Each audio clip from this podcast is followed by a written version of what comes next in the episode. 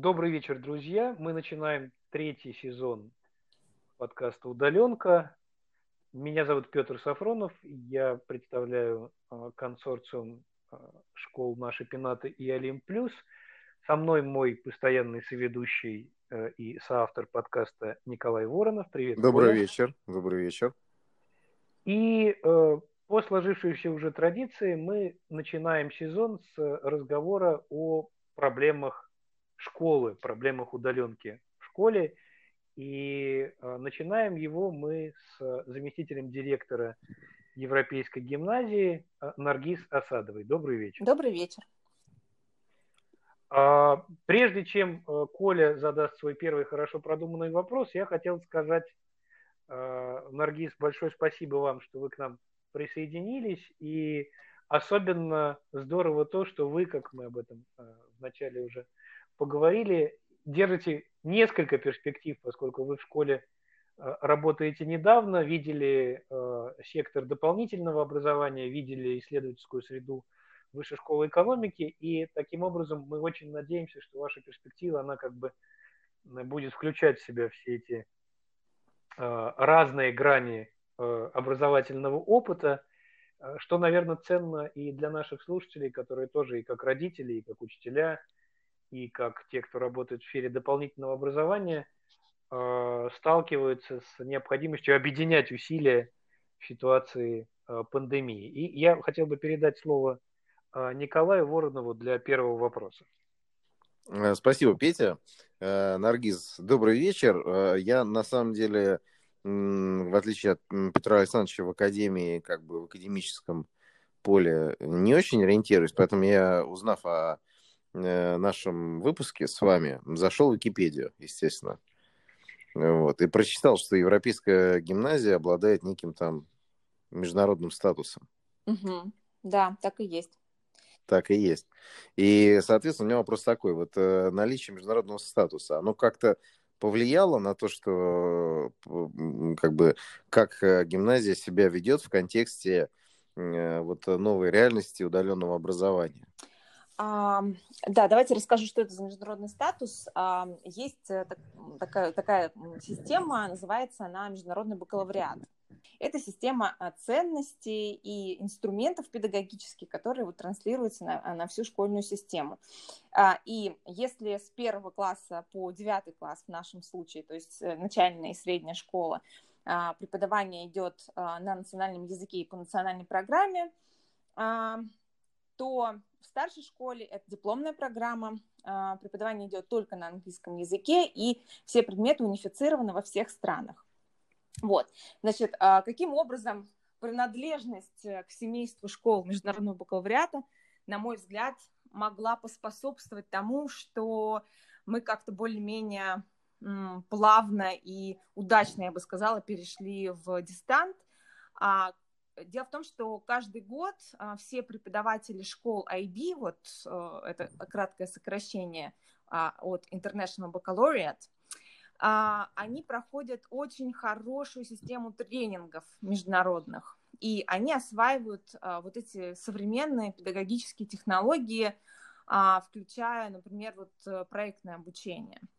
И поскольку, как мы знаем, как мы уже, наверное, все слышали, читали в разных источниках, нельзя преподавать а, в онлайне. Точно так же, как мы преподавали бы в офлайне, да, и все говорят о том, что урок нужно довольно серьезно перестраивать дидактически, то вот как раз а, владение широким спектром педагогических технологий, мне кажется, помогает учителям IB а, более гибко подойти к планированию урока и быстро перестроиться, что и произошло в нашем случае. Вот. И плюс, поскольку преподаватели все а, говорят очень хорошо по-английски и преподают на английском языке, то они, соответственно, очень быстро подключаются к международному сообществу, очень быстро происходит обмен опытом, и а, они используют разнообразные платформы, которые существуют не только на российском рынке, но и на международном рынке. Вот мне кажется, что это действительно а, нам помогло а, гибко среагировать на эту ситуацию и с достоинством ее, а, ну, вот этот вызов принять. Спасибо большое. Здорово, здорово. Большое, Наргиз.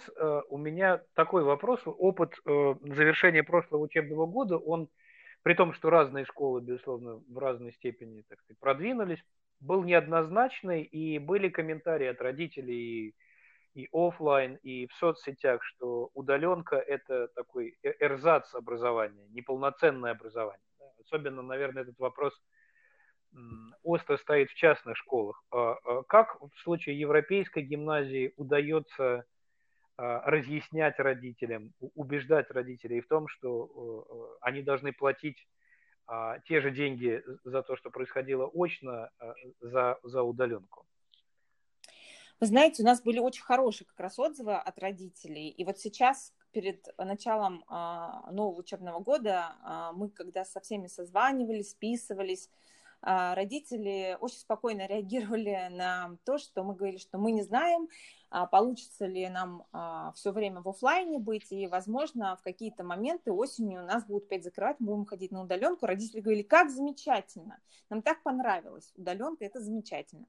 Вот, дело в том, что вот я лично сама небольшой фанат э, чистого онлайна, да, я считаю, что все же людям нужно общаться, и особенно подросткам, и вот эта вся социализация пресловутая, это необходимый элемент для формирования личности. Э, но э, я не считаю при этом, что онлайн-форматы – это неэффективный способ обучения. Вопрос – того, что вы делаете в, он, в онлайне, да, и зачем вы это делаете. А, и, например, смотрите, а, если у вас есть теоретический материал некий, да, и в школе с помощью фронтальной педагогики, когда у вас стоит преподаватель перед классом и, условно говоря, вещает, да, рассказывает чаще всего то, что, ну, содержание учебника. В общем-то, э, дети современные относятся к этому довольно негативно, потому что э, согласитесь, что ту же самую информацию они могут получить с миллионом э, других способов и в удобное для них время. Это как с телевизором. Если раньше, когда мы были маленькими, мы смотрели все телевизор и нам показывали мультики в определенное время, и нужно было поймать этот момент, не пропустить, иначе ты просто мультиков не увидишь, то сейчас дети вообще не смотрят телевизор для того, чтобы посмотреть мультики. Если они хотят посмотреть мультики, они идут а, на YouTube, забивают а, название своего любимого мультика и смотрят, а, может быть, одну и ту же серию 150 раз, если она им нравится. Какие-то серии они просто не смотрят, ну и так далее. То есть у них, они привыкли потреблять, а, скажем, контент разного рода гибким способом. И вот на самом деле, если у вас учебный материал теоретический а, выложен в разных форматах в онлайне, и детям просто говорится, что вот спектр э, форматов, да, допустим, кто-то посмотрит обучающий фильм, кто-то послушает какой-нибудь подкаст известного, не знаю, педагога или ученого на эту тему,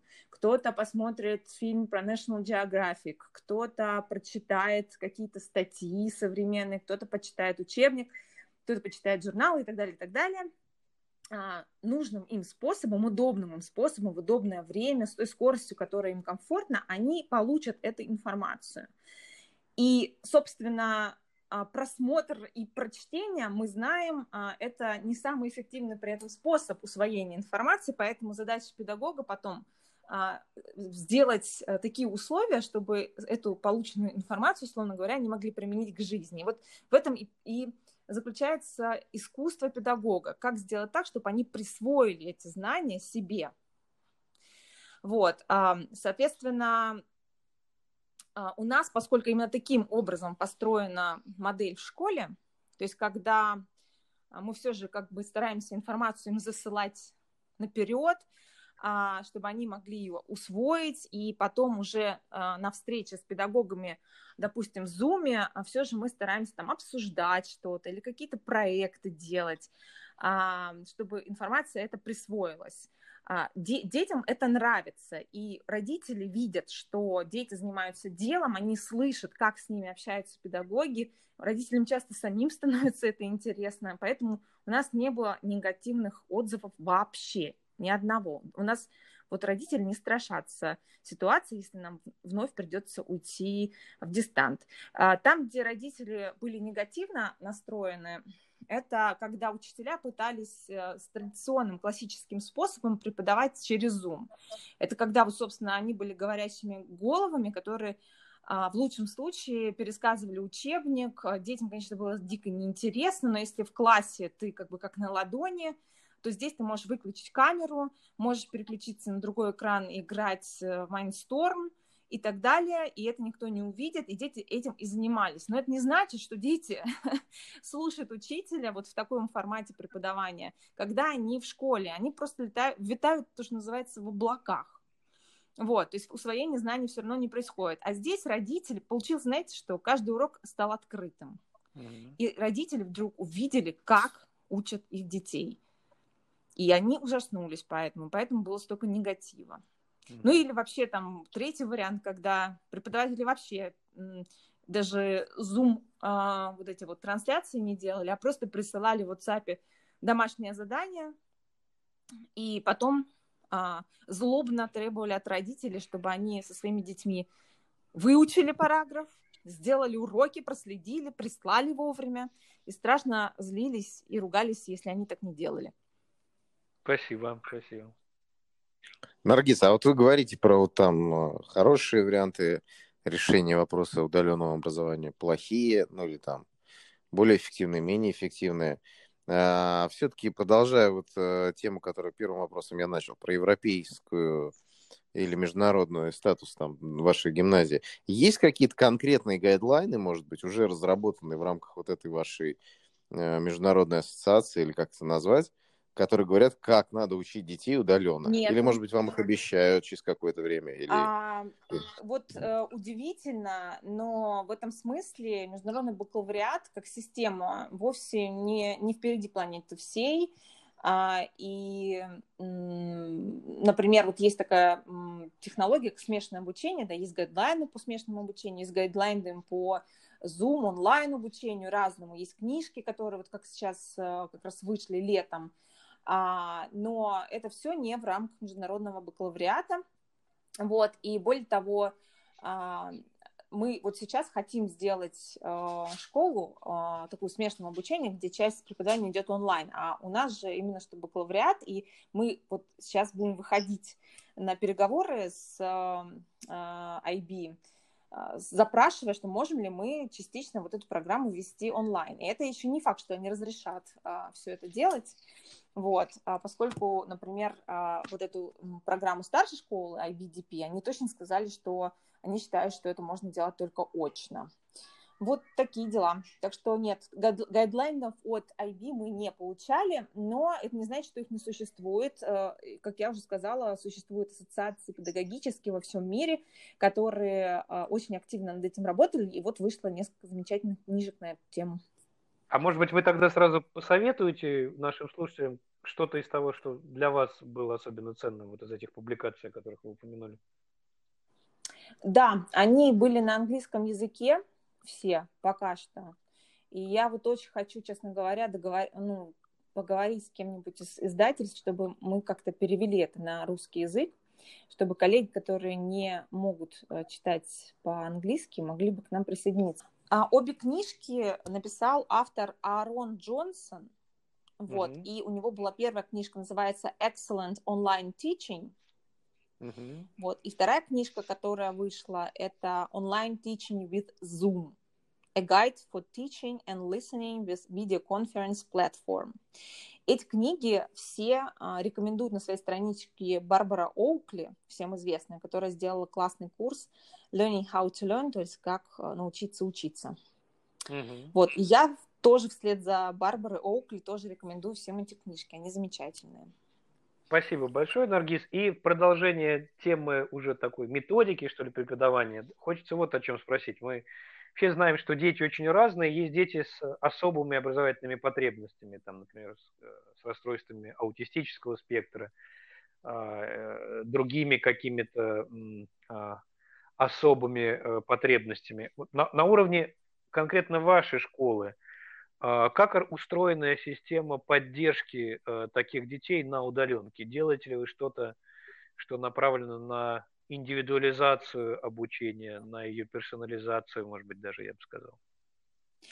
А, хороший вопрос. Единственное, что у нас есть дети с ограниченными возможностями, но это больше по опорно-двигательному аппарату. Uh-huh. А детей с аутистическим спектром, с расстройством у нас э, нету в школе, а, потому что у нас нету специалистов, которые могли бы а, работать с этими детьми. Вот. Ну, с другой стороны, сейчас с ДВГ диагностируется там у 5% детей. Если мы, допустим, про аутизм не говорим, то синдром дефицита внимания и гиперактивности, потому что, наверное, точно э, так или иначе в той или иной форме у каких-то детей может быть. Да, а, у нас таких детей тоже немного, а, и в принципе детям с э, СДВГ не, не сильно рекомендуют онлайн-обучение, насколько я успела понять из там, той литературы, которую вот читала все лето активно. А, вот, и а, для таких детей, если уж мы а, в силу а, пандемии всемирной вот, э, вынуждены уходить в онлайн, да, и как-то же их нужно учить, то здесь а, очень придется поработать родителям. Вот, потому что они не могут концентрироваться долго на чем-то одном, поэтому, например, а, а, сами включения и в диалоге с, с а, с учителями. Во-первых, они не могут в супер больших классах это делать, не будут все время отвлекаться, поэтому это скорее лучше face-to-face делать, даже в онлайне, или в очень маленьких группах. И плюс родитель должен быть на подхвате, и плюс нужно дробить время а, вот этих включений с преподавателем.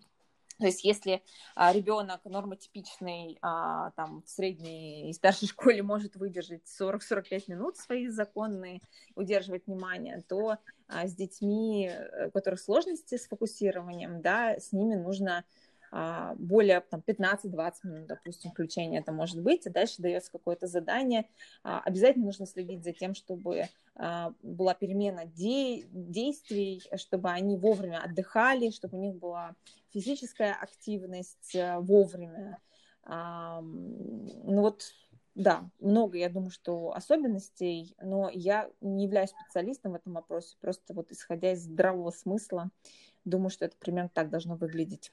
А, Петь, ты что У меня, наверное, у меня есть, наверное, такой вопрос, идущий от опыта, про физическую активность, наверное.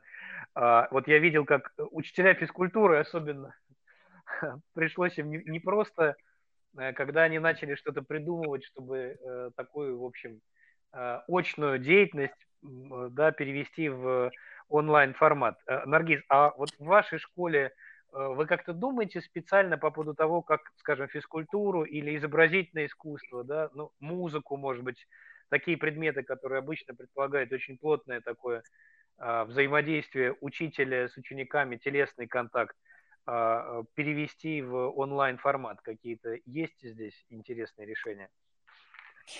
А, вы знаете, да, кажется, что а, интуитивно казалось нам, что эти, а, ну, там, физкультура, ИЗО и вот прочие предметы, их э, тяжело будет или вообще невозможно перевести в онлайн. Но оказалось, что совсем наоборот. Физкультура, понимаете, мы тоже через Zoom все делали. И даже вот я, например, стала заниматься йогой, у нас йога есть в школе, и я, э, у меня никогда не было такого прогресса, у меня вот даже лично самой, да, потому что когда у тебя есть Zoom, а, то ты можешь а, а, никуда не спеша просто включить дома у себя на коврике Zoom и все повторять за педагогом. И систематичность занятий выросла у меня просто на порядок. Вот, соответственно, э, что нужно? Ты просто повторяешь за педагогом. И педагог должен дать тебе обратную связь. Зум-окошки э, позволяют тебе это сделать. И поэтому а, педагог, а, показывая какое-то упражнение, потом отвлекается, включает э, окошки, смотрит за каждым и каждому комментирует, что там нужно там, поправить, э, в какую асану правильнее стать и так далее. То есть, в принципе, а, можно сказать, что с физкультурой было все прекрасно. Плюс по поводу двигательной активности мы делали такие танцевальные минутки, вот, и, ну, все, в общем, бесились, можно сказать, для, для детей это было скорее такая отдушина, когда они все вместе могли просто побеситься, а не только учиться. Вот, но это было на самом деле очень а, важно, и при этом а, они двигались, да, то есть они двигались, потели, краснели щеки, а, вот, это все происходило. У меня были ребята знакомые, которые вообще ходят в балетную школу. Это уже, конечно, пример не нашей школы, но на самом деле это пример про то, как физкультуру можно онлайн преподавать. И у них продолж... сначала они, конечно, выпали в осадок, а потом а, подключили а, зум-тренировки, и девочки, вот балерины юные, они у станка, у себя дома а, все же продолжали заниматься, и преподаватели, зная своих детей, а, поправляли а, дистанционно, скажем так, там их какую-то позицию, там руки, ноги и так далее.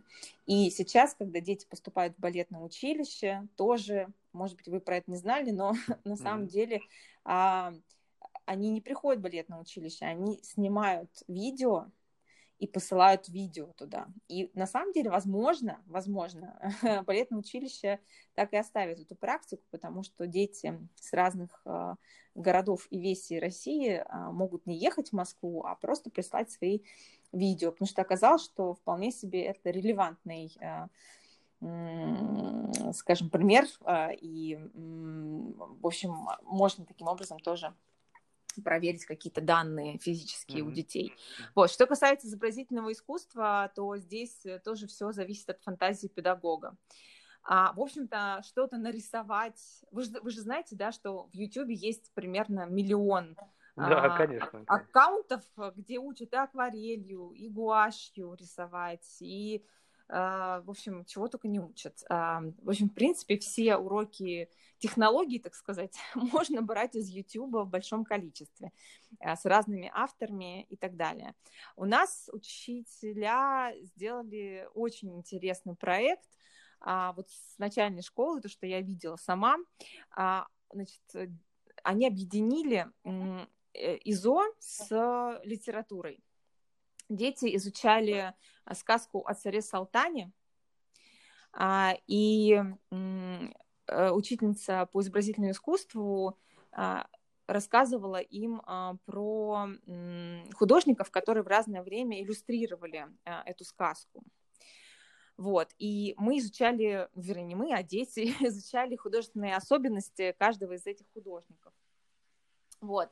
А потом а, в жанре того или иного художника они рисовали а, какие-то элементы а, дизайна, ну, собственно, чтобы сделать обложку к сказке о царе Салтане. И каждый ребенок, там, например, букву, а, там, букву А, С, Пушкин, да, там, mm-hmm. и так далее, каждый нарисовал, каждый сделал элемент какого-то декора, каждый а, нарисовал, ну, у, каждого ребенка было свое задание, а, там, не знаю, 33 богатыря, там, царевну лебедь и так далее.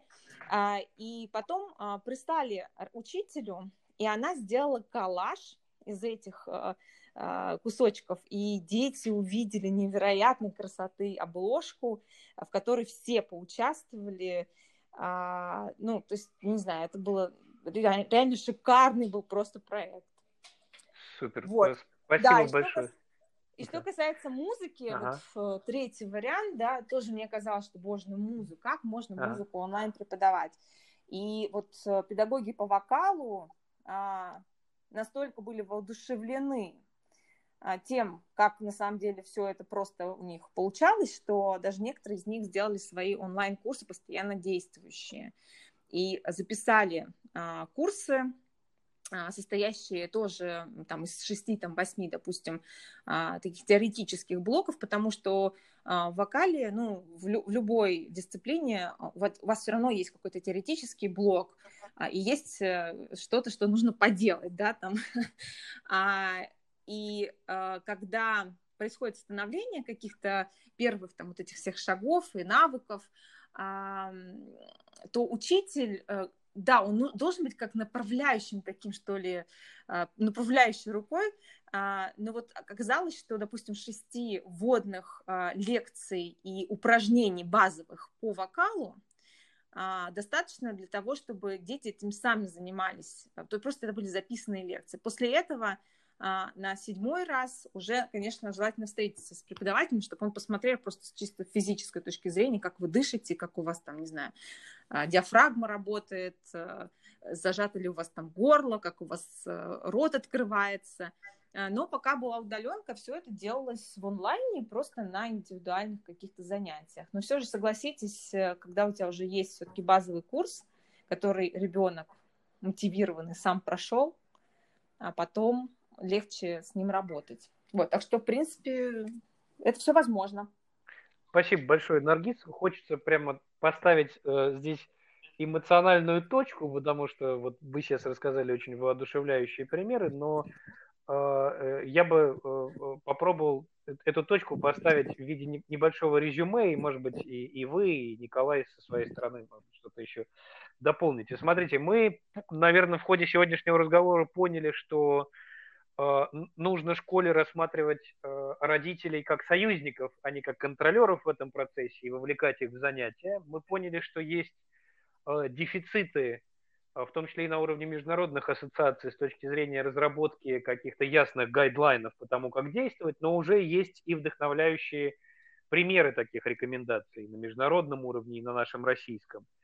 И, наконец, благодаря вам, мне кажется, мы услышали Э, очень важную мысль э, о том, что ну, как бы не нужно бояться экспериментов и не нужно считать, что есть какие-то предметы или какие-то области знания, которые а, по тем или иным причинам совершенно не могут быть перемещены в удаленный контекст. Да? Здесь нет на самом деле пределов для фантазии. Очень многое зависит от э, того, как с одной стороны, учителя проявляют свою инициативу, с другой стороны, как их поддерживает весь педагогический коллектив. Вот знаете, Петр, я прошу я прощения. Да. Да, я прошу прощения, я хотела немножко а, вклиниться да. и сказать, что очень важно, как э, учителя вообще понимают э, ну, то, чему они учат, да, то есть м- могут ли учителя э, сделать э, сегментацию, вот, э, собственно, того, как человек у них учится. Ну, условно, где у них теоретическая база, да, и а, в каком формате, какие, какой контент существует с этой теоретической там базой. И насколько они доверяют ребенку, что он может сам это все прекрасно а, изучить. Да? Uh-huh, вот. uh-huh. С другой стороны, а, обладают ли учителя достаточными навыками, смелостью, знаниями, чтобы уметь создать среду, и ситуации учебные для ребенка, в которых он сможет эти знания применить. И третья история, обладает ли учитель навыками а, проведения а, рефлексии с этими детьми, потому что, как мы знаем, наш любимый Джон Дьюи говорил, что мы учимся не на опыте, а на рефлексии по поводу этого опыта. Да, ну вот, то есть, как бы, насколько mm-hmm. преподаватель действительно глубоко понимает то, чему он учит и как он это делает. Mm-hmm. Mm-hmm. Вот да. это очень важно. Да, да. Я, я тоже здесь могу только согласиться с тем, что удаленка это не только сам э, само занятие, но это и то, что происходит до, с точки зрения подготовки учителя и, и построения, может быть, карты предмета и сегментирования каких-то единиц дидактических, и то, что происходит после занятия в формате рефлексии. Да, я думаю, что а, действительно мы все в ходе удаленки, все, я имею в виду те, кто причастен к образованию, и ученики, и учителя, и родители, и, и заинтересованные наблюдатели это в полной мере смогли оценить. А, Наргиз, спасибо большое за ваши ответы. Коль, у тебя есть какой-то еще один важный вопрос? Ну, э, мне кажется, вот в контексте сегодняшнего разговора мы, наверное, все обсудили. И ага. я, я вот, ну, да, я только поблагодарю Наргиз еще раз за такие развернутые и э, э содержательные ответы. Супер, спасибо, спасибо вам, большое. за приглашение, да, спасибо. Да.